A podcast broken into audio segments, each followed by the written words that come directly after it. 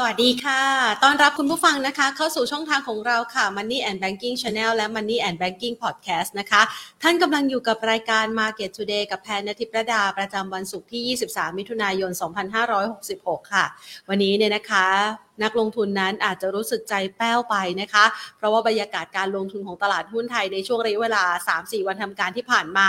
เรียกว่ามีแต่แท่งแดงนะคะ ก็คือมีแรงเทขายไล่ลงมาเรื่อยๆนะคะนำโดยหุ้นที่เคยประคองตลาดอย่างเดลต้านะคะเป็นตัวจุดชนวนให้ภาพบรรยากาศต่างๆ ที่อาจจะกังวลใจกันอยู่นะคะ เอาละได้จังหวะขายกันสักทีนะคะ แล้ววันนี้ตลาดหุ้นไทยลงไปทดสอบระดับต่ำสุดเนี่ยถือว่าหลุดระดับ 1,500 จุดลงมานะคะ มาทดสอบที่ 1,495.82 จุด ใกล้เคียงกับระดับที่เคยทำไว้ต่ำสุดก่อนหน้านี้นะคะ ถ้าหากว่าเราดูที่กราฟเนี่ยเราจะเห็นได้ว่าก่อนหน้านี้ลงไปทดสอบนะคะ ที่ระดับต่ำสุดอยู่สักประมาณ 1,490 จุดนะคะ เกิดขึ้นในช่วงเดือนพฤษภาคมของ วันที่ 19 นะคะ พฤษภาคมนะคะ ก็คือเดือนที่ผ่านมา วันนี้เนี่ยนะคะ ตลาดหุ้นไทยลงมาจ่อทดสอบระดับต่ำสุดอีกครั้งหนึ่งค่ะ แล้วก็ทำให้นักลงทุนนั้นเกิดความวิตกกังวลใจว่าสุดท้ายแล้วเนี่ยตลาดหุ้นไทยจะทำจุดต่ำสุดใหม่ไหมนะคะ และจุดต่ำสุดใหม่เนี่ยถ้าหลุดตรงนี้ลงไปจะไปอยู่ที่เท่าไหร่ เท่าไหร่ ในขณะที่ปัจจัยที่เข้ามามีผลกดดันนะคะ แน่นอนเลยหนึ่งในนั้นก็คือ เรื่องของทิศทางอัตราดอกเบี้ยนโยบายของธนาคารกลางต่างๆ ทั่วโลกนะคะ เมื่อวานนี้เราจะเห็นนะคะ อังกฤษขึ้นอัตราดอกเบี้ย 0.5%เซอร์ไพรส์ตลาดคือมากกว่าที่ตลาดคาดการณ์เอาไว้ ในขณะที่เฟดเองก็ระบุนะคะบอกว่าครึ่งปีหลังมีโอกาสขึ้นอัตราดอกเบี้ยได้อีก 2 ครั้ง และวันนี้นะคะธนาคารกลางต่างๆ ก็มีการเดินหน้าพาเลทขยับขึ้นอัตราดอกเบี้ยด้วยนะคะสัญญานี้น่าจะเป็นปัจจัยหนึ่งที่น่าจะกดดันต่อทิศทางการลงทุนในสินทรัพย์เสี่ยง ในขณะที่บ้านเราเองก็ยังมีปัจจัยกดดันหลายประการเลยทีเดียวนะคะ ซึ่งก็ทำให้บรรยากาศการลงทุนของตลาดหุ้นไทยช่วงนี้ทำสถิติเรียกว่าท็อปนะคือท็อปในระดับล่างนะบวยอย่างต่อเนื่องนะคะ ในช่วงระยะเวลาที่ผ่านมาเมื่อเทียบกับ performance ของตลาดหุ้นอื่นๆ ทั่วโลกนะคะ วันนี้เราก็เลยจะมาหาสัญญาณนะคะ โอกาสการกลับตัวของตลาดหุ้นไทยนะคะ ในมุมมองดังกล่าวนะคะ ทางด้านของคุณปิงประกิจจะมองอย่างไร เดี๋ยวเราไปพูดคุยกันค่ะ ก่อนอื่นไปดูดัชนีของตลาดหุ้นไทยในช่วงเวลานี้กันสักหน่อยนะคะ สำหรับบรรยากาศการลงทุนนะคะของตลาดหุ้นไทยในช่วงภาคเช้าที่ผ่านมา ดัชนีลงไปทดสอบระดับต่ำสุดที่ 1,495.82 จุดนะคะ ติดลบไป 13.49 จุด แล้วก็จุดที่มายืนอยู่ณปัจจุบันนี้เนี่ยนะคะ ก็ถือว่าเป็นการรีบาวกลับขึ้นมา ใกล้เคียงกับการปิดตลาดเมื่อวานนี้นะคะ ที่ระดับ 1,506.77 จุด ด้วยมูลค่าการซื้อขาย 20,039 ล้านบาท อันดับที่ 1 เลยนะคะ DIF วันนี้ยังคงมีราคาที่ปรับตัวลดลงนะคะ 2.78%นะคะทางด้านของ BDMs ค่ะ ไม่เปลี่ยนแปลง Mint Miner นะคะ ปรับลดลงไป 0.74%ปตทขยับลดลง 0.79% AOT ขยับลดลง 0.35%ค่ะ ภาพรวมการลงทุนในวันนี้นะคะ มีปัจจัยอะไรบ้างที่กดดัน เดี๋ยวเราไปพูดคุยกันก่อนอื่นขอขอบพระคุณนะคะ ผู้ใหญ่ใจดีที่ให้การสนับสนุนรายการของเราค่ะ True Corporation นะคะจำกัดมหาชน เมืองไทยประกันชีวิตจำกัดมหาชน และทางด้านของธนาคารไทยพาณิชย์จำกัดมหาชนค่ะ ไปพูดคุยกันนะคะ กับทางด้านนักวิเคราะห์ที่เรานัดหมายกันในวันนี้ คุณปิงประกิตนะคะ คุณประกิตสิริวัฒนเกตกรรมการผู้จัดการจากบริษัทหลักทรัพย์จัดการกองทุน Merchant Partner จำกัดค่ะ สวัสดีค่ะ คุณประกิตคะครับ สวัสดีครับค่ะ วันนี้นี่ตลาดหุ้นไทยนะคะ คุณประกิตอย่างที่เราตามกันมาคือต่างชาติขายอย่างต่อเนื่องนะคะ แล้วณปัจจุบันถ้าหากว่าเปรียบเทียบกับปีที่ผ่านมา 2565 ไทยนี่ตอนนี้จากที่เคยมีเสน่ห์ตอนนี้เริ่มหมดเสน่ห์ไปแล้ว แล้วก็ครองอันดับบวยๆด้วยนะคะ ในตลาดโลก เรามองจังหวะการลงทุนของตลาดหุ้นไทยในช่วงเวลานี้ไว้ยังไงบ้างคะคุณปิง ก็น่าเป็นห่วงนะครับ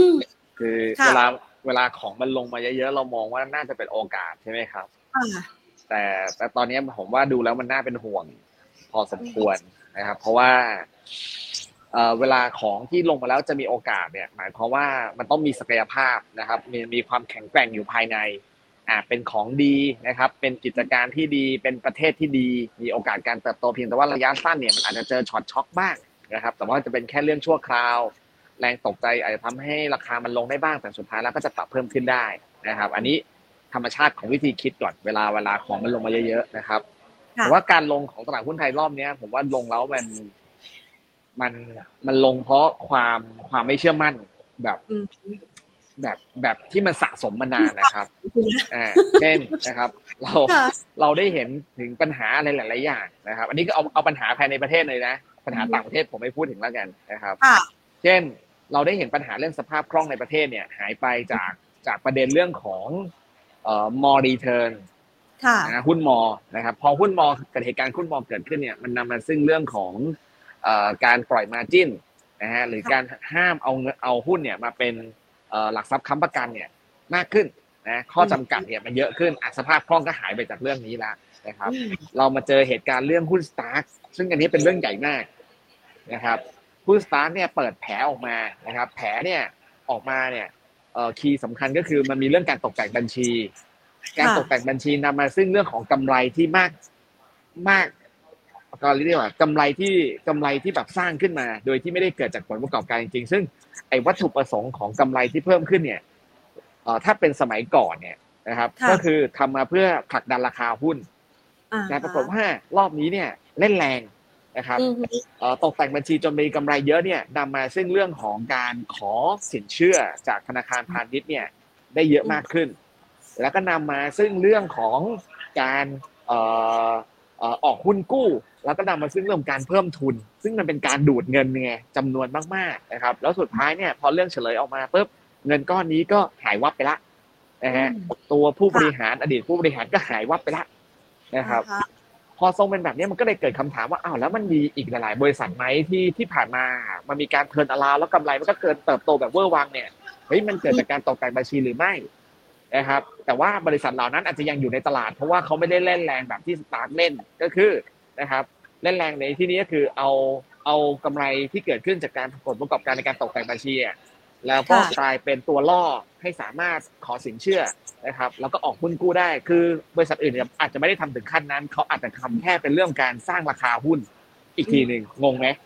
นะครับ มันก็เลยทำให้ผมเกิดความหวาดระแวงรวมไปถึงหลายๆคนก็เกิดความหวาดระแวงในในแง่ของทิศทางในแง่ของบรรดาบริษัทจดทะเบียนต่าง ๆ ที่ผ่านมานะครับ โดยเฉพาะพวก ขนาดเล็กที่มีงบ turnaround แล้วก็เกิดจากการเปลี่ยนตัวผู้บริหารเป็นพวก deal maker อย่างเงี้ยน่ากลัวมากนะครับถัดมาก็คือด้วยกลไกของตลาดหุ้นในปัจจุบันนะครับ มันไม่เอื้ออำนวยให้นักลงทุนรายย่อยอะเข้าไปเก็งกำไร แต่ไม่ได้แต่ไม่ได้หมายความว่าไม่เอื้อให้เข้าไปลงทุนนะ เอาแค่เก็งกำไรก่อน ปัจจุบันเนี่ยมูลค่าการซื้อขายในตลาดหุ้นไทยเนี่ยเหลือเพียงแค่วันละประมาณสี่ถึงห้าหมื่นล้านนะครับคุณแทนครับแล้วก็ มันดูเหมือนจะเยอะเนาะแต่ถ้าเราไปย้อนกลับไปดูสามปีที่ผ่านมามันน้อยลงมากๆจากแสนล้านเหลือแปดหมื่นล้าน ตอนนี้เหลือสี่หมื่นล้านต่อวันนะมันเป็นมันเป็นมูลค่าการซื้อขายที่น้อยลงมากๆเมื่อเทียบกับตอนสมัยสิบปีมันมันเทียบเท่ากับตอนเมื่อสมัยสิบปีที่แล้วคือเท่ากันเลยปีสองพันสิบสามกับตอนเนี้ยมันเท่ากันนะครับแต่สิ่งที่ไม่เหมือนกันก็คือตอนปี 2013 ตอนนี้ตอนนั้นเนี่ยนักลงทุนรายย่อยในประเทศอะมีบทบาทในตลาดเนี่ย สูงถึง 65%ของมูลค่าการซื้อขายทั้งหมด ถ้า 10 ปีที่แล้วเนี่ย มันสี่หมื่นล้าน แปลว่ารายย่อยอะ มีบทบาทถึงสองหมื่นเล่นกันวันหนึ่งคือสองหมื่นสี่อะแต่วันเนี้ยมันบทบทบาทเนี่ย มันเหลือเพียงแค่สามสิบเปอร์เซ็นต์เท่ากับว่า เล่นกันสี่หมื่นล้านเนี่ย รายย่อยทัวร์นี้เล่นกันเนี่ย แค่หมื่นสองเองเห็นไหมว่า แปลว่ารายย่อยอะ จนลงจนลงจนลงกับของจริงเลย เงินมันหายไปหมดแล้วปรากฏว่าใครที่เป็นคนได้ตังค์ไปรู้ไหมฮะ คือนักลงทุนต่างประเทศสมัยก่อนเนี่ยมีบทบาทอยู่เพียงแค่ยี่สิบเปอร์เซ็นต์ทุกวันนี้เขามีบทบาทสูงถึงห้าสิบห้าเปอร์เซ็นต์อ่าฮะอ่ามันมีบทบาทสูงขึ้นอ่าแล้วเขาได้ตังค์จากอะไรก็ปรากฏว่าเราก็ไปฟังว่าตลาดหลักทรัพย์เคยรายงานตัวเลขหนึ่งออกมาก็คือ ตอนนี้ปริมาณการซื้อขายของพวก algorithm trading พวก frequency trade เนี่ย มันกินเป็นขึ้นมาทั้งหมดเนี่ยสามสิบเปอร์เซ็นต์ของมูลค่าการซื้อขายของทั้งตลาด เห็นว่าคุณแพนเห็นตัวเลขว่าสามสิบเปอร์เซ็นเนี่ยของทั้งตลาดอะเป็นพวก frequency trade แล้วในขณะเดียวกันเนี่ยนักลงทุนต่างประเทศเนี่ยเขาเพิ่มอิทธิพลขึ้นมาจากยี่สิบกลายเป็นห้าห้าแปลว่านักลงทุนต่างประเทศเนี่ยเพิ่มขึ้นมาสามสิบเปอร์เซ็นถูกไหมอิทธิพลของมูลค่าการซื้อขายมันก็ไปเทียบเท่ากับ frequency trade ไง แต่ว่าที่นักลงทุนต่างประเทศขึ้นมามันคือ frequency trade แล้วมันทำให้นักลงทุนรายย่อยในประเทศไทยอะสู้ไม่ได้ สู้ไม่ได้ก็โดนกินตังค์ สู้ไม่ได้โดนกินตังค์นะครับก็ทุกวันนี้ก็เป็นอย่างนี้ในสภาพของตลาดอะมันไม่เอื้ออำนวยให้เราเข้าไปเก็งกำไรเลยครับ แต่ว่าถ้าเราจะเข้าไปลงทุนเพื่อหวังว่า เดี๋ยวจะมีกิจการอะไรที่มันจะมีการฟื้นตัวในอนาคตดีๆ เนี่ยนะครับ อันนี้อาจจะเป็นไปได้ แต่ว่ามันก็จะไปติดกับเรื่องอะไรอีก ถ้าเราจะไปลงทุนในกิจการที่เติบโตในระยะยาวเนี่ยนะฮะมันก็จะไปติดเรื่องของ politics เรื่องของ policy เรื่องของนโยบายของรัฐในตอนนี้นะครับ ซึ่งผมมาเสียวไส้มากเลย นะครับเพราะว่าแนวโน้มของรัฐบาลไทยในอนาคตอะมันจะอารมณ์แบบเดียวกับทรัมป์อะครับแต่มันจะเป็นแต่แต่จะเป็นทรัมป์อีกด้านหนึ่งนะ ความเหมือนของทรัมป์ก็คือก็จะมีการอยากจะออกอะไร อยากจะมีการดำเนินการอะไรก็จะพุ่งออกมาก่อนเลยมันเป็นความวู่วาม ผมเชื่อว่ารัฐบาลน่าจะมีแต่ความวู่วาม เพราะว่านโยบายแต่ละนโยบายเอาใจเอาใจเอาใจเอาใจเขาเรียกว่าตามกระแส มันจะเป็นไปตามกระแส อย่างเช่น ถ้าเกิดสมมติว่ามีประเด็นว่าเฮ้ยกลุ่มทุนเนี่ย มันผูกขานะ แล้วทำให้ประชาชนเนี่ย เสียเปรียบนะ กลุ่มทุนกำไรมากเกินไปนะ เตรียมได้เลย ก็จะมีกระแสว่าเดี๋ยวจะมีสสคนนู้นคนนั้นคนนี้เนี่ยนะครับดำเนินเรื่องให้จัดการให้ ถ้าเป็นแบบนี้ไม่แฟร์ต้องกดลงมาภาพของจะมีแบบนโยบายแปลกๆ หรือความเสี่ยงที่จะเกิดนโยบายแบบแปลกๆ แล้วกระทบกับบรรดากลุ่มทุนธุรกิจขนาดใหญ่ หรือกระทั่งกลุ่มทุนผูกขาดในอดีตเนี่ย มันจะมีสูงมากขึ้นอะยกตัวอย่างเช่น นะครับ ตอนนี้ก็เริ่มมีการโวยกันว่า ดอกเบี้ยบ้านอะแพงนะครับ เราซื้อบ้านสิบสองล้าน สุดท้ายแล้วเราผ่อนไปผ่อนมาต้องจ่ายถึงสามสิบกว่าล้าน เราต้องการความช่วยเหลือ เออฮะเออพอออกมาเป็นแบบเนี้ยผมหนาวหนาวร้อนๆเลยเฮ้ยเฮ้ยจะไปเล่นอะไรเรื่องดอกเบี้ยแบงก์วะเนี่ยใช่ไหมมันก็จะมีความหนาวหนาวร้อนๆเกิดขึ้นทันทีเลยอะแบบว่าถ้าเกิดมันมีการเรียกร้องกันเกิดขึ้นมาเยอะ มันก็พร้อมมี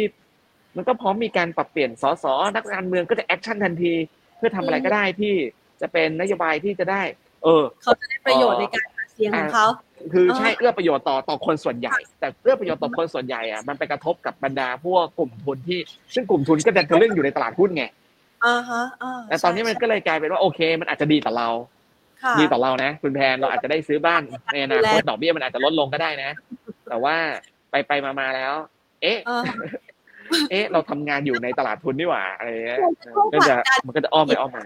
เออ เข้าใจเออครับ ค่ะพอมันเป็นในลักษณะแบบนี้เนี่ยมันก็ลำบากอยู่พอสมควรนะคะคุณปิง เพราะว่าพอคือถึงแม้ว่าเราอยู่ได้ แต่ว่าในอนาคตข้างหน้าเนี่ย ถ้าหากว่าในรูปแบบของการคิดบริษัทจดทะเบียนนายจ้างต่างๆ ที่เขาอาจจะอ่อนแอลง ต่อไปเศรษฐกิจไทยมันจะอยู่ได้ยังไงในลักษณะแบบนี้ด้วยหรือเปล่าคะคือคือผมเชื่อว่าการเปลี่ยนแปลงเนี่ย การเปลี่ยนผ่านเนี่ย มัน ผลของมันเนี่ยมันอาจจะดีก็ได้นะอาจจะดีหรือไม่ดีก็ได้ แต่ว่าเราก็มองโลกในแง่ดีว่ามันน่าจะเป็นไปในทางที่ดีนะครับอ่าอันนี้อย่างแรกก่อนนะไม่ได้บอกว่าการเปลี่ยนเป็นเป็นเรื่องไม่ดีนะ การเปลี่ยนเนี่ยมันน่ามันจะน่าจะดำมันซึ่งสิ่งดีแหละนะมันก็มันก็ถูกต้องว่าเราก็ต้องเป็น fair game แน่นอนนะครับ fair game fair play fair tax fair ทุกอย่างมันเป็นสิ่งที่ดีนะครับ จะได้ลดช่องว่างความเหลื่อมล้ำระหว่างสังคมเพราะว่าถ้ายังเป็นแบบนี้ต่อไปเรื่อยๆเนี่ยด้วยระบบทุนนิยมแบบเดิมเนี่ย มันระยะห่างเนี้ยมันจะห่างมากขึ้น แล้วมันจะเกิดวิกฤตสังคมแน่นอนนะครับ แต่ที่ไอ้ช่วงเปลี่ยนผ่านเนี่ยในการที่เราจะ fair game fair play อะไรพวกเนี้ยเออมันตลาดมันจะรับไม่ไหวในช่วงนั้นอ่าสิ่งเราเราซึ่งเป็นนักลงทุนก็ต้องมองสัญญาณนี้ให้ออก เราก็ต้องระมัดระวังกับสิ่งที่มันจะเกิดขึ้นคือมันเกิดความไม่แน่นอนด้านด้านนโยบายอะมันจะสูงนัดอย่างเนี้ยเอ่อเช่น ล่าสุดเขามีการประชุมสสว่าโหเตรียมผลักดันการแก้กฎหมาย 40 ฉบับ เราก็ไม่รู้ว่าแก้กฎหมายพวกนี้มันจะไปกระทบกับกลุ่มทุนอะไรยังไงบ้าง เห็นไหมฮะ เออ มันเป็นความเสี่ยง มันไม่ได้บอกว่าไม่ดีนะ ย้ำนะ คือการเปลี่ยนผ่านการเปลี่ยนแปลงอะ มันจะนำมาซึ่งสิ่งที่ดีแหละนะครับ ถ้าว่าถ้าเจตนามันดี ซึ่งเรื่องนี้ผมว่าก็ก็ไม่ผิด fair game fair play มันเป็นเลยที่ต้องเกิดขึ้น แล้วก็ลดความเหลื่อมล้ำของสังคมแต่ย้ำว่าไอ้ช่วงเปลี่ยนผ่านเนี่ยเราต้องเตรียมรับมือกับมันนะครับ อาจจะต้องมีความรอบคอบในการที่จะดำเนินจัดการกฎระเบียบต่างๆ หรือว่าเตรียมความพร้อมในภาคส่วนต่างๆด้วยนะคะทีนี้เรามาดูอย่างนี้ค่ะคุณปิง ถ้าหากว่ามองในลักษณะแบบนี้ มันก็เลยลดทอนความคาดหวังที่ว่าตลาดหุ้นไทยจะฟื้นตัวแบบนั้นใช่ไหมคะ ก็จะยากเพราะว่า ตอนนี้อย่าเรียกว่าตลาดหุ้นไทยครับ เราเรียกว่าตลาดเดลต้าแล้วกันคือตอน เดลต้านี่ตอนแรกนี่ไหลลงมานะ ตอนนี้กลายเป็นว่าเราจะต้องกลับมาพยุงตลาดด้วยเดลต้าอีกครั้งแบบนั้นใช่ไหมใช่คือคือเห็นป่ะมันกลายเป็นความไม่แน่นอน เพราะว่ามันมันมันสะท้อนได้ถึงความเปราะบางของตลาดนะครับ เออคือถ้าตลาดมันแข็งแกร่งจริงๆอะวันที่เดลต้าลงก็วันนั้นก็ยอมรับได้วันที่ยี่สิบกว่าจุดจำได้ไหมครับ แต่วันต่อๆมามันกลายเป็นสะท้อนเลยว่า มันเกิดความไม่เชื่อมั่นอย่างรุนแรง อย่างรุนแรงเกิดขึ้นนะครับ แล้วเดลต้าเนี่ยก็แค่พักด้วยเดี๋ยวก็ลงอีกงงไหม คือเดลต้าอย่างนี้ก็ต้องลงอีกแน่นอน เพราะว่าความเสี่ยงในอนาคตที่เขาจะต้องถูกถอดออกจาก SET50มันมีสูงมากแล้วนะครับคือเดลต้าเนี่ยติด cash balance ไปสองสามครั้งตั้งแต่เดือนพฤศจิกายนจนถึงตอนนี้นะครับ แล้วขออภัยตั้งแต่เดือนธันวาคมปีที่แล้วจนถึงตอนนี้นะครับ แล้วหลักในการคำนวณของการเอาหุ้นเข้าออก SET50หนึ่งในนั้นก็คือเรื่องของเอ่อ turnover นะครับเปอร์เซ็นต์ turnover เนี่ยต้องเกินสองเปอร์เซ็นเนี่ยหรือพูดง่ายๆคือมีปริมาณการซื้อขายที่สูงเนี่ย เก้าจากในสิบสองเดือนนะครับแล้วเวลาเราติด cash balance ทีนึงอะก็ทั้งเดือนนั้นหายไปเลยไง cash balance ทีนึงก็ตกเราประมาณเกือบยี่สิบวันอะทั้งเดือนมันก็เกือบจะหายไปตอนนี้ติดมาสามครั้งแล้วก็แปลว่ากินไปสามเดือนใช่ป่ะถ้าติดอีกครั้งหนึ่งอะมันก็จะกลายเป็นสี่เดือนสี่สี่จากในสิบสองก็เกินเกณฑ์สิเพราะว่าเขาต้องการเอ่อห้ามห้ามแบบมูลคือเขาไม่นับคือเขาต้องการเก้าจากในสิบสองเดือนใช่ไหมครับเพราะฉะนั้นมูลค่าการซื้อขายมันหายไปได้แค่สามเดือนเท่านั้น นะครับทีนี้ถ้าเกิดหลุดก็พอถ้าสมมติว่าต้องหลุดออกจาก SET50 ในการคำนวณในรอบหน้า รอบหน้าก็คือครึ่งแรกของปีหน้านะครับ มันเป็นเรื่องใหญ่เพราะว่าเดลต้าเนี่ย มันมี market cap ใหญ่เป็นเบอร์หนึ่งมันเป็นเบอร์หนึ่งของตลาด แล้วก็เป็นเบอร์หนึ่งของ SET50 ด้วยเนี่ย หลักสำคัญก็คือเมื่อมี market cap ใหญ่เนี่ยบรรดากองทุนต่างๆ ไม่ว่าจะเป็นแอสเอ่อ passive หรือเอ่อพวก เอ่อ aggressive fund นะครับ passive aggressive เนี่ยไม่ว่าจะเป็นแบบไหนก็แล้วแต่เนี่ยนะครับเอ่อขออภัยเป็นพวก passive แล้วก็ active เนี่ยนะครับไม่ว่าจะเป็นแบบไหนก็แล้วแต่เนี่ยต้องมีเดลต้ายิ่งถ้าเกิดคุณอยากจะชนะดัชนีเนี่ยคุณต้องมีเดลต้าไว้อยู่ในพอร์ตเห็นไหมครับอ่าแล้วถ้ามันต้องหลุดออกจาก SET50จริงๆอะโอ้โหบรรดากองก็ต้องรีบเอาออกสิต้องรีบเอาออกไว้ก่อนเนี่ย โอ้โห มันก็จะหนัก นะเพราะฉะนั้นแรงกดดันจากเดลต้ามันหนักมากแล้วหนึ่งหนึ่งหนึ่งอ่าหนึ่งบาทของเดลต้าที่ลดลงก็เท่ากับดัชนีกดดันดัชนีได้หนึ่งจุดนะครับภาพลักษณ์ภาพลักษณ์ของตลาด ผมว่าก็เดี๋ยวก็จะแย่ลงอีก เพราะเดลต้ายังไงก็ลงในขณะเดียวกันหุ้นอื่น ๆ ตอนเนี้ย พอสภาพคล่องมันหายไปนะครับหุ้นอื่นมันก็ไม่มีแรงพยุงอยู่ดี มันก็จะซึมซบเซานะครับ ตลาดก็จะดูจะดูแบบดู ดูป้อแป้นะฮะ ดูแบบไหลไหลเงินเงินไปเรื่อยนะครับดูไหลนะแต่ไหลลง คือแนวโน้มแบบนั้นคือมันคงไม่ได้แบบลงแบบอีลงตรงนั่งนะครับ แต่มันจะดูน่าเบื่อในการในการเล่นนะครับคือถ้าถ้าใครต้องการ trading เก็งกำไรรายวันเนี่ยผมบอกได้เลยว่าอย่าเหนื่อยมากนะครับแต่ถ้าเกิดคุณอยากจะ หาขา short ขาอะไรพวกนี้ก็ไปไปเก็งกำไรหาจังหวะตามรอบๆได้นะครับ อย่างเช่น ตอนนี้เดี๋ยววันจันทร์วันจันทร์มันอาจจะมีเด้งขึ้น อย่างเช่น ตลาดวันจันทร์เด้งขึ้นวันอังคารคุณก็ short ได้ละอ่ามันก็เปิดพื้นที่ให้เรา short ได้ อย่างวันนี้เราก็เปิดลองไปใช่ไหมครับ เล่นขาเด้งก่อนอ่าวันอังคารกดลงมา อันนี้อาจจะเล่นอย่างนี้ได้กับดัชนี แต่ว่าถ้าเกิดเทรดดิ้งตัวหุ้นเนี่ยผมว่ายังไงเราก็แพ้ frequency trade เราก็ไม่ต้องไปยุ่งอ่าฮะนะครับถัดมาเนี่ยเออแล้วมันมีโอกาสอะไรรอเราอยู่ได้บ้างไหม ก็ก็อาจจะมีโอกาสสำหรับบรรดาพวกหุ้นที่มันผ่านร้อนผ่านหนาวมาเยอะแข็งแกร่งจริง ๆ นะครับ ไม่ต้องเป็นห่วงเรื่องการตกแต่งบัญชี หรือความไม่ซื่อตรงหรือพวกธรรมาภิบาลต่ำๆนี่อันเนี้ยไม่ต้องเป็นห่วงเรื่องพวกเนี้ย มันมีในตลาด เราก็แค่อาศัยจังหวะที่ตลาดมันมึนๆแย่ๆแบบเนี้ย ซื้อเพื่อเก็บไว้ระยะยาวก็ทำได้นะครับคือหลายบริษัทในในตลาดหุ้นไทยมันก็เป็นบริษัทที่ดีจริงๆนะครับ แต่ว่าก็ต้องยอมรับว่าจำนวนบริษัทมันมีห้าหกร้อยบริษัท นะผู้บริหารหลากหลาย มันก็ต้องมีแกะดำที่ใส่แย่บางตัว ก็เป็นเรื่องปกตินะฮะแต่ว่าผมไม่เชื่อว่าแกะดำเน่าๆปลาเน่าๆไม่กี่ตัวจะทำให้ทั้งตลาดดูแย่เนี่ย มันมันคงไม่ได้ขนาดนั้นนะครับค่ะก็จะเป็นโอกาสที่เราจะเลือกเก็บบางตัวได้ตอนนี้ค่ะ ไอ้กรณีของปลาเน่าหรือว่ากรณีของการขาดธรรมาภิบาลนะคะที่เกิดขึ้นจากหุ้นสตาร์กเนี่ยมันทำให้นักลงทุนเข็ดขยาดเกี่ยวกับตัวหุ้นใหม่ด้วยไหมคะ หุ้นน้องใหม่ที่กำลังจะเข้ามา และเรายังไม่รู้จักเขาดีพอหลังๆ มานี่หลาย ๆ คนก็เริ่มลังเลสงสัยแล้ว หรือว่ามีผลเฉพาะหุ้นที่กำไรแย่ๆ ก่อนหน้านี้ที่คุณปิงบอกว่าเออถ้าเราจะไปลงทุนในหุ้นเทินอาราวเราก็อาจจะกังวลใจว่าเขาตกแต่งบัญชีหรือเปล่า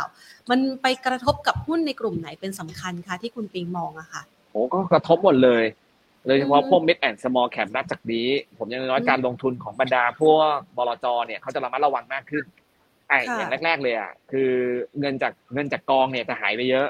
เพราะราะเขาจะระวังตัวมากขึ้น เจ็บและจุกจาก STARK ไปเยอะ ใช่ไหมฮะจากนี้เนี่ยเขาก็จะตรวจสอบงบกันเป็นอย่างดี จะลงทุนอะไรทีเขาจะเช็คอย่างละเอียดนะฮะไปดูแค่โรงงานไม่พอก็อาจจะต้องไปดูถึงห้องน้ำในโรงงานด้วยอะไรอย่างเงี้ยนะครับ ก็คือต้องเช็คต้องเช็คให้แบบละเอียดอะเช็คโกดังด้วยนะอ่าก็เงินเงินเงินจากบจจะหายไปจากหุ้นกลางหุ้นเล็กพอสมควรครับ ถ้าพอเกิดเหตุการณ์แบบนี้นะครับ แต่ว่ารายย่อยอะผมเชื่อว่าเออเจ็บแล้วไม่เคยจำอ่าใช่ไหมฮะเพ ราะฉะนั้นเวลาเจอเหตุการณ์แบบเนี้ยเขาก็จะรู้สึกเฉยๆแล้วเขายังจะกล้าเสี่ยงอยู่เพราะอะไรเพราะเขาอาจจะไม่ได้เล่นสตาร์ทไงค่ะ คือเขาอาจจะเห็นว่าสตาร์ทแย่แต่ฉันไม่ได้เจ็บเอง ฉันก็เลยไม่รู้ว่าความเจ็บเป็นยังไง ฉันก็เลยยังเล่นตัวอื่นอยู่อะไรอย่างเงี้ยคือคือถ้าไม่เห็นลงศพด้วยตัวเองก็คงไม่ได้หลั่งน้ำตา เห็นคนอื่นเข้าลงไปแล้วเนี่ย ก็ก็ยังเฉยๆใช่ไหมต้องเจอด้วยตัวเองก่อน ก็อาจจะเป็นไม่ได้รายย่อยจะเป็นลักษณะแบบนั้น แต่ก็ต้องยอมรับว่า ตอนนี้รายย่อย โอ้โห เวลหายไปเยอะนะฮะ ก็อย่างที่เห็นนะเมื่อก่อนมีอิทธิพลต่อตลาดถึงหกสิบเปอร์เซ็นตอนนี้คนไทยโดนยึดประเทศแล้วอะเหลือแค่สามสิบเอง อิทธิพลเนี่ยเออ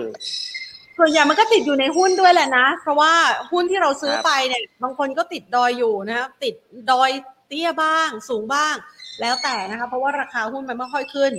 อะทีนี้เราไปดูต่อนะคะ อย่างกรณีของเดลต้าเนี่ยนะคะ ที่มันไหลลงมาแบบนี้เนี่ย คุณปิง มันจะกระทบกับหุ้นอิเล็กทรอนิกส์ตัวตัวอื่นๆไหม เพราะว่าก็ขึ้นขึ้นตามเดลต้ามา แล้วตอนนี้มันก็เริ่มไหลๆลงมาตามเดลต้าเหมือนกันเรามองยังไงคะก็ก็คงไม่กระทบอะครับ คุณแพนเพราะว่าตอนที่เดลต้ามันลากขึ้นทำ new high รอบเนี้ยหุ้นอิเล็กทรอนิกส์หุ้นอิเล็กทรอนิกส์ตัวอื่นเนี่ยเขาเขาทำ new low กันอ๋อมันคงไม่กระทบเป็นโอกาส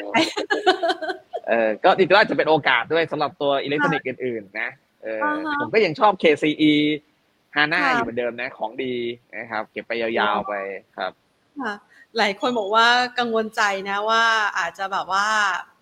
แหมราคามันลงมานะ กลัวว่าเดี๋ยวจะไหลตามเดลต้าไปนะคะ ก็ยังมองว่ายังเป็นโอกาสในการลงทุนได้นะคะเเดี๋ยวเราลงมาลงลึกกันนะคะ ในเรื่องของราคา ทีนี้เราไปดูต่อนะคะคุณปิง อย่างที่บอกว่าเราสามารถซื้อเก็บยาวได้ ในขณะที่ตลาดเนี่ยกำลังจ่อจะทำจุดต่ำสุดใหม่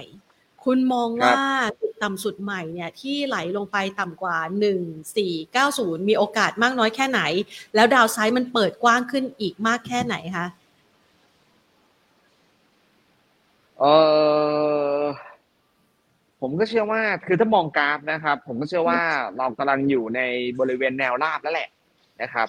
ฉะนั้นแล้วอาจจะมีโอกาสทำทำ new low ได้ แต่ว่ามันจะเป็น new low ระยะสั้นนะครับ ภาพทางเทคนิคอาจจะเป็นในลักษณะของ overlap overlap ก็หมายความว่า หลุดนะ แล้วก็ตีกลับขึ้นมาเร็ว แล้วก็แกว่ง sideway ออกข้างไปเยอะๆสะสมกำลังเพื่อรอขึ้นรอบใหม่ เป็นไปได้เป็นไปได้ เป็นไปได้อ้าวแต่ถ้าหากว่าเรามองจากที่เมื่อสักครู่นี้ตั้งแต่ช่วงต้นจนถึงที่คุณปิงพูดถึงเรื่องของฟรี frequency trade ใช่ไหมคะไอ้ตรงนี้เนี่ยก็น่าจะเป็นอิทธิพลของนักลงทุนต่างชาติเป็นสำคัญ แถมรายย่อยเนี่ยก็ เงินที่จะใส่เข้าไปในตลาดหุ้นน้อยลงนะคะ อย่างนั้นเราก็คงต้องรอเขากลับมาด้วยหรือเปล่าคะตลาดหุ้นไทยกลับคึกคักอย่างอย่างที่บอกครับ คุณแพนครับว่าเอ่อเมื่อเขากลับมา เมื่อเขากลับมาเนี่ย มันก็จะขึ้นไปเลยเมื่อเขากลับมามันจะขึ้น ถ้าเป็นผมเนี่ย ผมจะประเมินจากความแข็งแกร่งของประเทศ ความแข็งแกร่งของภาคธุรกิจก่อน ถ้าผมรู้สึกว่าภาคธุรกิจมันจะไม่ได้โดนทำร้ายอะไรเยอะแยะนะ เออมันแค่มีการปรับปรุงเปลี่ยนแปลงกฎหมายบางอย่างนิดหน่อยนะนะครับ แล้วก็น่าจะปรับตัวได้นะครับ แล้วทุกอย่างมันกำลังซบเซาอยู่พอดีคนกำลังยังมึนๆเซ็งๆอยู่เนี่ยมันเป็นโอกาสในการเก็บเพราะสุดท้ายแล้วเนี่ย อย่างที่บอกครับ เมื่อเรามีการปรับเปลี่ยนอะไรกันไปแล้วอะเราน่าจะดีขึ้นนะการเติบโตในอนาคตมันน่าจะกลับมา แต่เราเก็บตอนที่ทุกอย่างมันแย่นี่ซึมๆนี่ใช่ไหมครับ เราก็ สะสมไว้ตอนนี้แล้วเราไปรอเก็บเกี่ยวผลประโยชน์เอาตอนที่มันเริ่มดี แล้วเมื่อนั้นเนี่ยฝรั่งเขาเข้ามานิวมันนี่เข้ามา มันก็จะดันผลตอบแทนให้กับเราได้ อันนี้ภายใต้เงื่อนไขว่า ค่ะ ต้องไม่เกิดวิกฤตในโลกใบนี้นะอ่าฮะ แต่ว่าเออผมว่ามีความหวั่นใจเล็ก ๆ อยู่ลึกๆว่าอีกสามถึงหกเดือนข้างหน้าผมว่ามันต้องมีวิกฤตบางอย่างเกิดขึ้นว่ะเออฮะวิกฤตบางอย่างที่เป็นเพราะอัตราดอกเบี้ยไหม คุณคุณแพนก็เห็นเห็นไหมว่ามันเกิดเรื่องที่อยู่ดีๆ ก็กลับมาอีกแล้วเฮ้ยเกิดเรื่องที่ไม่น่าเชื่อคืออังกฤษอะ ขึ้นดอกเบี้ยอีกศูนย์จุดห้าเปอร์เซ็นต์เฮ้ยหนักนะในตลาดหนักนะ นี่ถือว่าหนักมากเลยนะทำไมไม่ขึ้น 0.25ใช่ไหมแล้วอย่างเงี้ย ECB ก็ต้องขึ้นต่อแบบเกินคาดแล้วกลายเป็นว่า แปลว่ามันกำลังข้างในลึกๆอะคือเงินเฟ้อมันเอาไม่อยู่แล้ว เออแบบนี้มันต้องเร่งเครื่องขึ้นดอกเบี้ยแบบเนี้ยจริงๆแล้วมันจะกระทบกับโกรดโลกแน่นอน แล้วก็มันจะไปกระทบกับอะไร มันจะไปกระทบกับเรื่องการปล่อยสินเชื่อใช่ไหมครับไปกระทบกับการปล่อยสินเชื่อเสร็จเพิ่มภาคธุรกิจอาจจะหมุนเงินได้ยากมากขึ้นเมื่อภาคธุรกิจหมุนเงินได้ยากมากขึ้นอะมันก็จะเกิดอะไรขึ้นอีก มันก็จะเกิดเรื่องของสภาพคล่องหาย พอสภาพคล่องหายอะมันก็จะไปกระทบกับบรรดาแบงค์ที่ปล่อยสินเชื่อไว้ก่อนหน้านั้นอีกซึ่งในอเมริกาตอนนี้ความเสี่ยงมันอยู่ที่พวก commercial real estate ถ้าเกิดพวกธุรกิจ commercial real estate ในอเมริกามีปัญหาขึ้นมานะ แล้วเกิด low over หุ้นกู้ตัวเองไม่ได้เนี่ยโอ้โหบรรดาพวกแบงก์กลางแบงก์เล็กที่มีไปปล่อยสินเชื่อพวกนี้เยอะๆเนี่ยเตรียมจุกแต่ว่าระบบการเงินในอเมริกา ซึ่งมันมีระเบิดไปแล้วรอบแรกเมื่อตอนเดือนมีนาเนี่ย จริงๆแล้วมันอาจจะกลับมาอีกระลอกใหญ่ตอนนี้เรากำลังลืมเรื่องนี้ไปนะ ในอเมริกานี่คือคุณลืมไปแล้วว่าเรื่อง bank run SVB Signature First Republic อะไรหรออะไรเงี้ยลืมไปแล้วนะเออเพิ่งผ่านไปแค่สามเดือนเองคือเราลืมแล้ว แต่แต่เชื่อดิเดี๋ยวมันจะกลับมาในเวอร์ชั่นที่รุนแรงนะครับอืมอืมค่ะ เวอร์ชั่นที่รุนแรงนี้เนี่ยก็คาดการณ์ว่าทำลายอยู่สักประมาณสิ้นปีนี้ ใช่ใช่แล้วแล้วถ้าตอนนั้นเราไม่ได้มีความแข็งแกร่งมากพอ เออ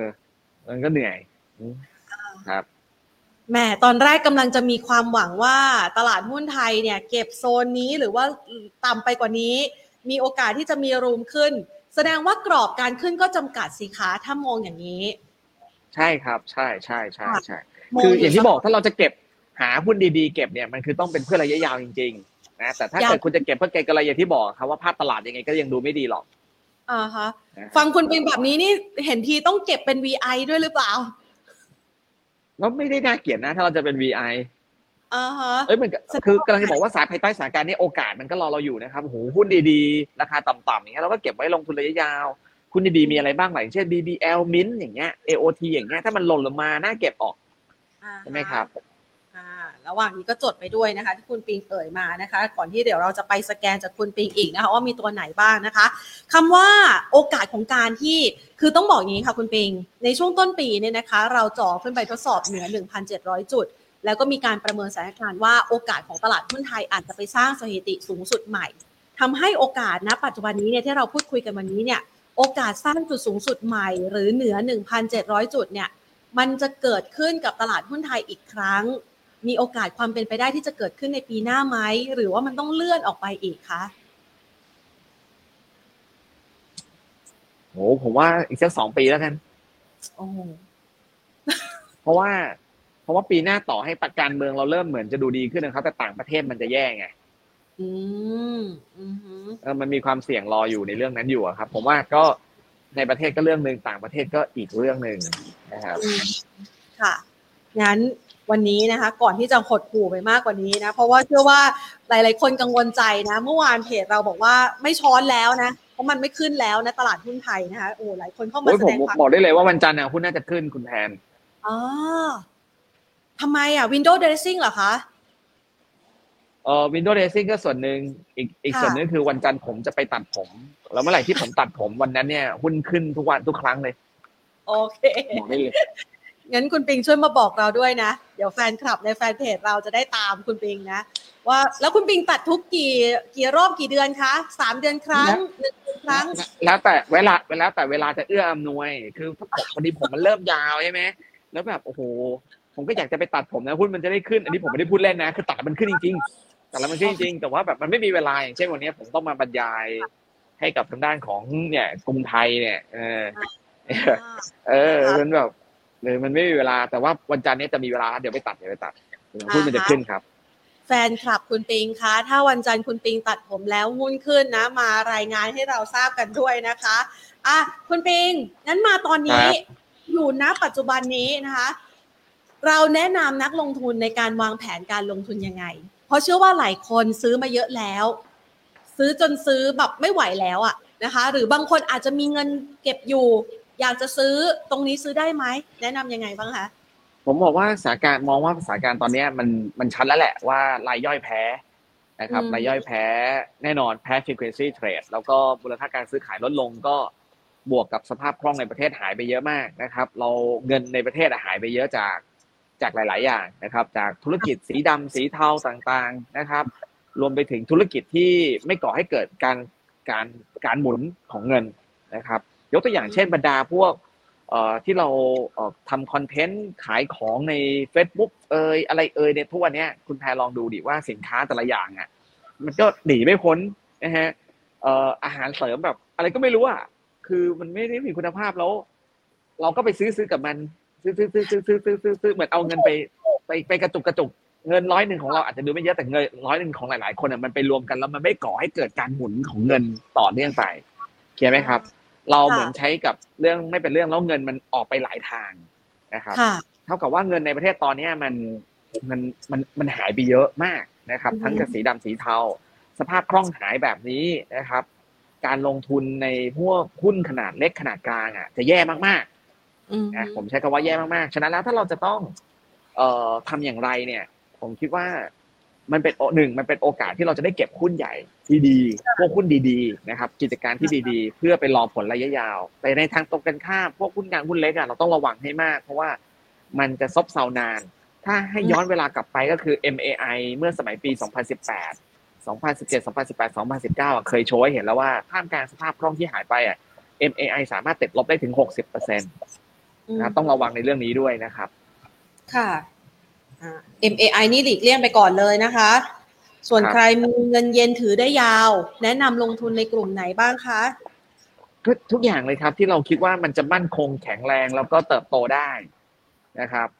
ถ้าเป็นผมอย่างเช่นกลุ่มอย่างเช่นถ้าอย่างเช่นกลุ่มธนาคารพาณิชย์อย่างเงี้ยผมอาจจะเลือกแบงก์กรุงเทพเพราะว่าเขามี Permata อยู่ในมือ แล้วเศรษฐกิจอินโดนีเซียมันจะเติบโตดีมากภายใต้ยุทธศาสตร์การแบ่งขั้วของโลกในปัจจุบัน อินโดนีเซียมันจะกลายเป็นตัว top เคลียร์ไหมครับอะเพราะนั้น Permata อยู่ในอินโดนีเซีย Permata จะเติบโตได้ดี แล้วก็ BBL ถือหุ้นใหญ่ใน Permata BBL คนได้ประโยชน์สูงอะก็เก็บไปเพื่อลงทุนระยะยาวนะครับอะต่อจาก BBL แล้วก็จะมองพวกอะไรครับ เจ๋งๆ อย่าง AOT นะครับ AOT Advance อย่างเงี้ยครับโรงพยาบาลพวก BH BDMS โอ้โหถ้าหล่นลงมาคือต้องเอาอะบินเซนเทลนะครับถ้าหล่นลงมาคือต้องเอาอะ ใช่ไหมค้าปีกแมคโคร CPO ถ้ามันยิ่งแย่เรายิ่งต้องเอาอะใช่ไหมพวกนี้คืออะไรเพื่อระยะยาวมากๆสิบปี ค่ะมันเหมือนกับเนาะทุกวันนี้คุณต้องใช้ไมซ์เซตการซื้อแบบเหมือนซื้อที่ดินเนี่ยด้วยความซื้อว่าคุณเชื่อว่าอีกสิบปีข้างหน้ามันดีแน่ คือที่ดินเนี่ยข้อดีของมันคือมันไม่มีค่าเสื่อมแปลว่าแปลว่ามันมีแต่ราคาจะขึ้นใช่ไหมแต่ว่าข้อเสียคือสภาพคล่องอะ มันน้อยแต่เรารู้ว่าซื้อไปอะฉันไม่เจ๊งหรอกอีกสิบปีอะได้กำไรแน่นอนอ่าเช่นเดียวกัน หุ้นพวกนี้เนี่ยมันอาจจะมีความเสี่ยงว่ามันอาจจะลงก็ได้นะในสิบปีนะมันจะไม่ได้เหมือนกันซะทีเดียว แต่เราต้องเลือกตัวที่เราเชื่อว่าอีกสิบปีมันจะดีแน่ๆมันจะเติบโตแน่ๆอ่ากิจการมันจะเติบโตแน่ๆในสิบปีข้างหน้า ซึ่งผมว่าเชื่อว่าเติบโตได้เพราะว่ากิจการพวกนี้หลาย ๆ กิจการเนี่ย มันได้ประโยชน์ถ้าเทคโนโลยีมันมีการพัฒนามากขึ้นโดยเฉพาะพวกเทคโนโลยี AI นะครับพวก artificial intelligence เนี่ย ถ้า AI มันบูมขึ้นมาแล้วแต่ละในประเทศไทยเนี่ยมันมีการพัฒนาเทคโนโลยีตรงนี้ได้บรรดาบริษัทใช้เทคโนโลยี AI เข้ามาได้อย่าง ได้เอาเข้ามาในช่วยธุรกิจได้อย่างเต็มที่เนี่ยหนึ่งเขาจะลดต้นทุนลงมาได้มหาศาล แล้วเขาจะขายของได้มากขึ้นกลุ่มที่จะเข้าขายแบบนั้นได้เช่น พวกภาคการเงินนะครับภาคการเงินอย่างง่าย ๆเขาก็ไม่ต้องจ้างคนแบบผมละประหยัดไปได้เยอะ ให้ AI ทำให้หมดเลยใช่ไหมใช่ไหมไม่มีแฟนนะเออเออ แล้วก็บรรดาพวกค้าปีกอย่างเงี้ยค้าปีกอะก็ก็จะง่ายมากขึ้นในการขายของ ค่ะ ก็สรุปแล้วอะผมมองว่าก็เป็นการลงทุนเพื่ออนาคตระยะยาวครับ ในการเก็บหุ้นดีๆไว้นะครับเอ่อส่วนพวกกลางพวกเล็กตอนนี้ผมว่าจะต้องระมัดระวังไว้ให้มากเพราะสภาพห้องสลากตอนนี้มันแย่จริง แย่มากแล้วก็เราก็ไม่รู้ว่าจะกลับมาดีเมื่อไหร่ ประเด็น เพราะว่าคนไทยตอนนี้คือโอ้โหเอาเอาเอาเอาง่ายๆเลยก็คือเมาตายไปเยอะนะครับค่ะ อะงั้นขอสโคบเล็กลงมาหน่อยนะคะ เพื่อให้พอมีความหวังสำหรับคนลงทุนระยะสั้นถึงกลางนะคะคำว่าสั้นถึงกลางเนี่ยเอาสักประมาณครึ่งปีหลังต่อจากนี้เป็นต้นไป เราวางแผนยังไงคะก็ต้องระวังไว้เป็นอย่างสูงด้วย เพราะว่า ในประเทศมันอาจจะมีความหวังว่าถ้ามีการจัดตั้งรัฐบาลได้มันก็จะดีใช่ไหมครับอะคือเราก็ยังไม่แน่ใจเรื่องหน้าตารัฐบาลเนี่ยจะปาในสายสองเดือนแล้วนะเออคือจะตั้งรัฐบาลได้ไหมอะจะตั้งได้แน่ๆนะ แต่ว่าเราไม่รู้ว่าหน้าตารัฐบาลที่ออกมาแล้วเนี่ยเขาจะเป็นสายไหนเขาจะเป็นสายที่แบบว่ามาเพื่อเปลี่ยนแปลงทุกอย่างไหมนะหรือเป็นสายแบบประคองตัว หรืออะไรก็แต่มันยังไม่รู้มันเลยต้องรอดูนะครับ แต่สายแต่เสียวๆว่า เสียวๆว่าก็ต้องเตรียมรับมือกับภาพของการเปลี่ยนแปลงนะเสียวๆนะครับพอเป็นภาพการเปลี่ยนแปลงปุ๊บเนี่ยบรรดากลุ่มทุนเนี่ยเป็นผมผมก็ยังไม่กล้าลงทุน เพราะมันไม่แน่ใจไม่แน่ใจในกฎหมายหลาย ๆ อย่างใช่ไหมครับ มันก็จะซบเซานะครับ บวกกับการใช้จ่ายของภาครัฐในไตรมาสสี่ก็จะซบเซาด้วย แล้วมองไปจากนี้ไปถึงสิ้นปีเนี่ย ก็จะเงียบๆตลาดหุ้นไทย แล้วก็น่ากลัวที่สุดคือต่างประเทศอะมันถ้ามันมีวิกฤตเกิดขึ้น เราซึ่งไม่ได้มีภูมิคุ้มกันอะไรดีเนี่ย เราก็อาจจะเลี่ยงตามนะครับ และสรุปแล้วระยะสั้นเราทำยังไงก็ต้องระวังไว้เป็นอย่างสูงอาจจะต้องมีแบบเผื่อแคชไว้เยอะๆอะยี่สิบสามสิบเปอร์เซ็นต้องมีอะตอนเนี้ยค่ะ ในฐานะที่ตอนนี้คุณดูแลในเรื่องของการให้ข้อมูลกับนักลงทุนนะคะ ในฐานะบลจด้วยนะคะ ในมุมมองถ้าเป็นผู้จัดการกองทุนในการจัดสรรพอร์ตตอนนี้มันมีพอจะมีตลาดหุ้นอื่น ๆ ที่เป็นทางเลือกหรือว่า choice ทางเลือกให้กับนักลงทุนได้ไหมคะ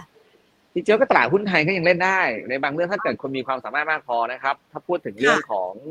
fund manager ของ Merchant Partners เราตอนนี้ เราก็ลงทุนหุ้นไทยนะ เราก็ได้อยู่สิบเก้าเปอร์เซ็น เราก็ได้อยู่สิบเก้าเปอร์เซ็นต์ทั้งที่ตลาดติดลบอย่างเยอะเลย อืก็แปลว่าตลาดหุ้นไทยมันก็ยังพอเลือกเล่นได้ใช่ไหมครับ แล้วถ้าเกิดจะไปต่างประเทศอะมันก็มันก็อาจจะเป็นไปได้ เช่น อินเดีย อินโดนีเซีย อ่าพวกเนี้ยยังยังไปได้อยู่เวียดนามยังไปได้แต่จีนก็รอเวลาหน่อยนะครับจีนรอเวลาหน่อย ส่วนอเมริกาผมไม่กล้าเลย ผมว่าเสียวไส้มากแล้วนอกจากนี้นะครับ ยิ่งขึ้นไปยิ่งยิ่งต้องรีบขายอะไรอย่างเงี้ยนะครับรอเจาะฟองสบู่เลยนะสำหรับอเมริกานะคะ ครับคือคือผมว่าว่าเราตอนนี้เราต้องเริ่ม เริ่มเริ่ม move เริ่ม move มา defensive มากขึ้นสำหรับอเมริกานะอย่างเช่น ก่อนหน้านี้เราอาจจะเล่นหุ้น tech เยอะเราอาจต้อง move มาพวก cyclical มาเล่นพวกหุ้นหุ้นพวก value stock มากขึ้น มาเล่นพวก health บ้างอะมันอาจจะค่อย safe หน่อยไม่งั้นนี่คือ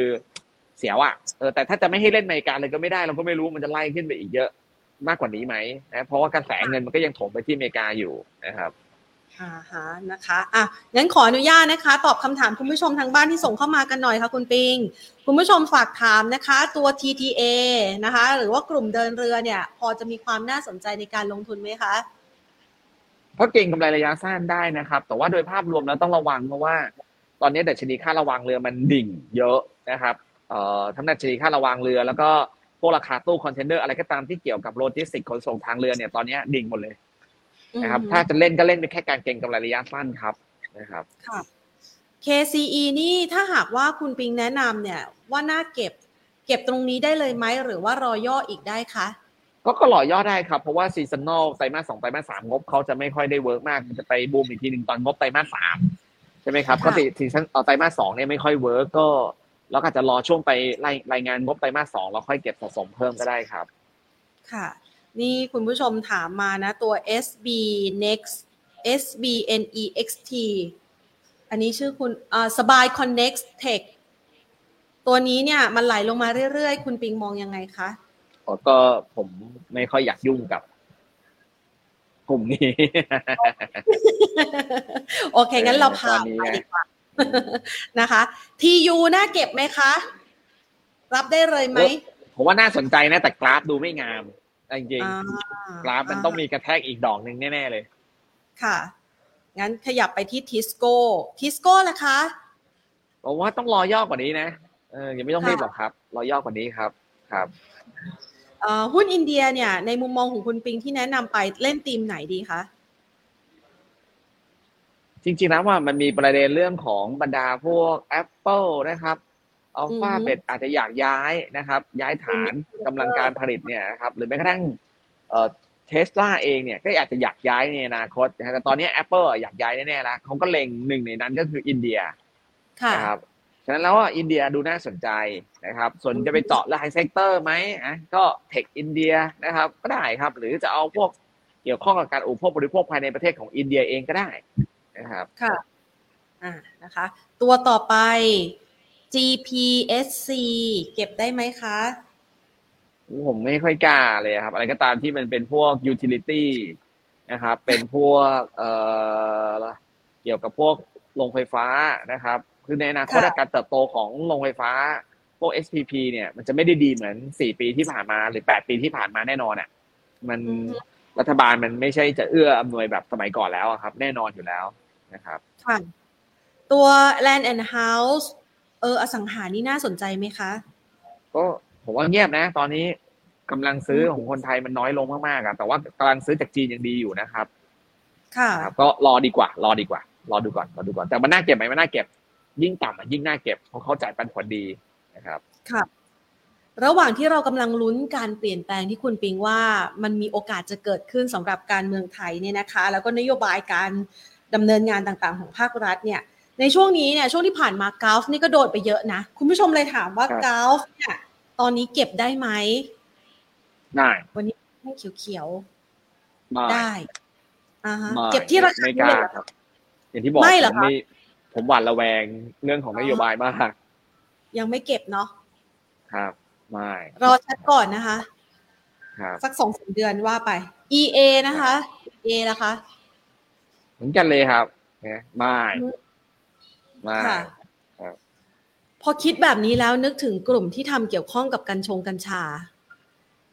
อันนี้นี่ยิ่งมากใหญ่เลย คืออย่างนั้นผมไม่สนับสนุนอยู่แล้วค่ะพวกพวกนี้นะครับแล้วก็โอเค รัฐบาลใหม่ถ้าเกิดมันเขามีแผนที่จะเอากลับไปเป็นรายการยาเสพติดอีกก็โอเคค่ะก็มันก็ยังไม่น่าเลยนะครับ แต่ว่าก็ไม่ใช่ว่าจะไม่ดีเขาก็ปรับแผน ใช่ไหมครับปรับแผนก็แค่เลิกยุ่งกับเรื่องพวกนี้ก็แค่นั้นเองนะครับค่ะ แล้วอย่างหุ้นในกลุ่มคริปโตเคอเรนซีที่ขึ้นมาช่วงนี้ล่ะคะ เออนี่น่าสนใจนะครับ แต่ผมว่าต้องระวังนะคริปโตขึ้นมารอบนี้ครับ มันเป็นการขึ้นมาท่ามกลางสภาพคล่องที่หายรวมไปถึงกฎเกณฑ์กฎระเบียบที่ทางกตสหรัฐเขากำลังเข้มงวดเนี่ยเออมันดูอันตรายนะครับค่ะ และตัวสำคัญที่วันนี้มีประเด็นนะคะ นั่นก็คือเรื่องของ DIF นะคะ ไหลลงมาค่อนข้างลึกเลยทีเดียว เราแนะนํำยังไงบ้างคะสำหรับ DIF วันนี้ คือผมไม่แน่ใจว่าเกิดอะไรขึ้นกับ DIF ด้วยนะครับ แต่ว่าเออแต่มันน่าซื้อ อ่า มันน่าซื้อมันน่าซื้อ แต่ว่าขอขอไปทำการบ้านก่อน แล้วก็เป็นอะไรที่อยากรู้เหมือนกันว่าจะลงมาทำไมนะครับอ่าค่ะ แล้วถ้านักลงทุนที่สนใจอยู่ช่วงนี้ รอก่อนไหมรอต้องรอครับ เวลาพวก infrastructure fund เวลาพวก REIT ลงแบบแบบเนี้ย มันมักไม่จบง่ายๆค่ะมันลงผิดปกติไงต้องต้องต้องขอเช็คก่อนนะครับค่ะช่วงนี้มันมีความสุ่มเสี่ยงค่อนข้างเยอะ คุณผู้ชมถามว่าถ้าเราจะครอบคลุมความเสี่ยงด้วยกลุ่มประกันพอจะไหวไหมก็ก็ยังโอเคครับ มันราคามันต่ำแล้วก็ดอกเบี้ยยังเป็นขาขึ้นอยู่ในประเทศนะครับอ่านะคะ พูดถึงดอกเบี้ยนะคะ คุณปิง ปีนี้เนี่ย ไทยก็มีโอกาสจะขยับขึ้นอัตราดอกเบี้ย คุณมองว่ามันมีโอกาสกี่ครั้งเพราะว่าพอ่างชาติแล้วคือจริงๆแล้วว่าผมอยากให้หยุดแค่นี้ ผมอยากให้หยุดแค่นี้เพราะว่าความเสี่ยงเงินเฟ้อในประเทศมันยังมีโอกาสกลับมาอีกจากนโยบายของรัฐ ที่จะรออยู่ในวันข้างหน้า เช่นเรื่องค่าแรงขั้นต่ำอะไรเงี้ยนะครับเออแบงก์ชาติควรต้องเก็บกระสุนไว้รอขึ้นดอกเบี้ย ในในอนาคตข้างหน้ามากกว่า เพราะว่าปัจจุบันเงินเฟ้อในไทยมันต่ำแล้ว มันต่ำมันมันโดนกดต่ำลงมาแล้วนะครับ มันไม่ต้องรีบร้อนไปขึ้นดอกเบี้ยมากกว่านี้ไงการคงดอกเบี้ยในระดับแบบสองเปอร์เซ็นต์อย่างเงี้ยแล้วบวกกับสภาพคล่องในประเทศที่มันหายไปแบบเนี้ยเออผมว่ามันก็เพียงพอในการกดเงินเฟ้อแล้วไงใช่แต่ถ้ายังไปขึ้นดอกเบี้ยอีกโอเคมันก็โอเคกระแทกเงินเฟ้อลงมาได้อีกแล้วนะแต่ถ้าในอนาคตเอ้าแล้วรัฐบาลเกิดใช้กระแรงขั้นต่ำแล้วเงินเฟ้อมันกลับมาอีกดอกนึงเนี่ยเราจะเอากระสุนที่ไหนอะไปยิงอีก ช่ไหมครับจะขึ้นดอกเบี้ยขึ้นไปอีกเหรอตายก่อนพอดีถูกไหมฮะก็อันนี้คือความคิดเห็นผมแต่ว่าโดยท่าทีของแบงก์ชาติแล้วดูเหมือนอยากจะขึ้นดอกเบี้ยอีก จากการ analyst meeting รอบล่าสุดนะครับก็เป็นไปได้ว่าตอนนี้สองเปอร์เซ็นต์ก็จะกลายเป็นสองจุดสองห้าเปอร์เซ็นต์นะครับค่ะอ่านะคะอะก็ให้จับตาสถานการณ์อันนี้เอาไว้ด้วยนะคะ วันนี้คุยกันสนุกสนานเลยค่ะ คุณปิงต้องขอขอบคุณมากๆเลยนะคะให้ไอเดียการลงทุนกับเรากันค่ะ ครับ ครับครับสวัสดีครับ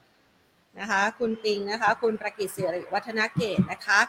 ผู้บริหารจากทางด้านของบรจ Merchant Partner นะคะกรรมการผู้จัดการจากบรจ Merchant Partner นั่นเองนะคะ ก็ถือว่าหลาย ๆ ท่านนะเป็นแฟนคลับนะคะของคุณปิงนะคะ แล้วก็เข้ามาติดตามในไลฟ์นี้ด้วยนะคะ ก็ขอขอบคุณไว้ล่วงหน้าเลยนะคะ ฝากติดตามกดไลค์กด Subscribe ให้กับเราด้วยนะคะ เรามีข้อมูลดี ๆ มาพูดคุยกันค่ะเป็นประจำนะคะ ทุกวันจันทร์ถึงศุกร์ด้วยนะคะ อย่างที่คุณปิงว่าไว้นะคะ ในมุมมองหนึ่งเนี่ยเราก็อาจจะต้องมี ภาพของนักลงทุนที่ต้องมีความระมัดระวังเพิ่มมากขึ้นพอสมควร ในระดับของการเคลื่อนไหวของตลาดหุ้นไทยณ ปัจจุบันที่อาจจะมีความเสี่ยงที่ถือว่า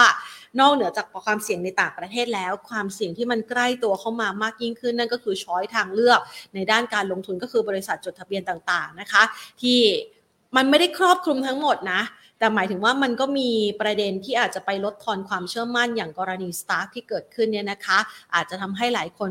รู้สึกว่าระแวดระวัง แล้วก็อยากจะทับมือ หรือว่าพักการลงทุนในช่วงเวลานี้ไปก่อน ถ้าเกิดว่าใครเป็นสายลงทุนยาวจริง ๆนะคะ เรียกว่าเป็น VI นะคะ ท่านก็สามารถที่จะหาจังหวะในการเข้าลงทุนในหุ้นนะคะ ที่เกี่ยวข้องกับโอกาสการเติบโตของเศรษฐกิจไทยระยะยาว และสามารถรองรับความผันผวนณปัจจุบันได้นะคะ ซึ่งทางด้านของคุณบิงก็แนะนำไว้หลายตัวเลยทีเดียวละค่ะ ฝากเอาไว้นะคะสำหรับคลิปนี้ วันนี้ลากันไปก่อนนะคะ สวัสดีค่ะ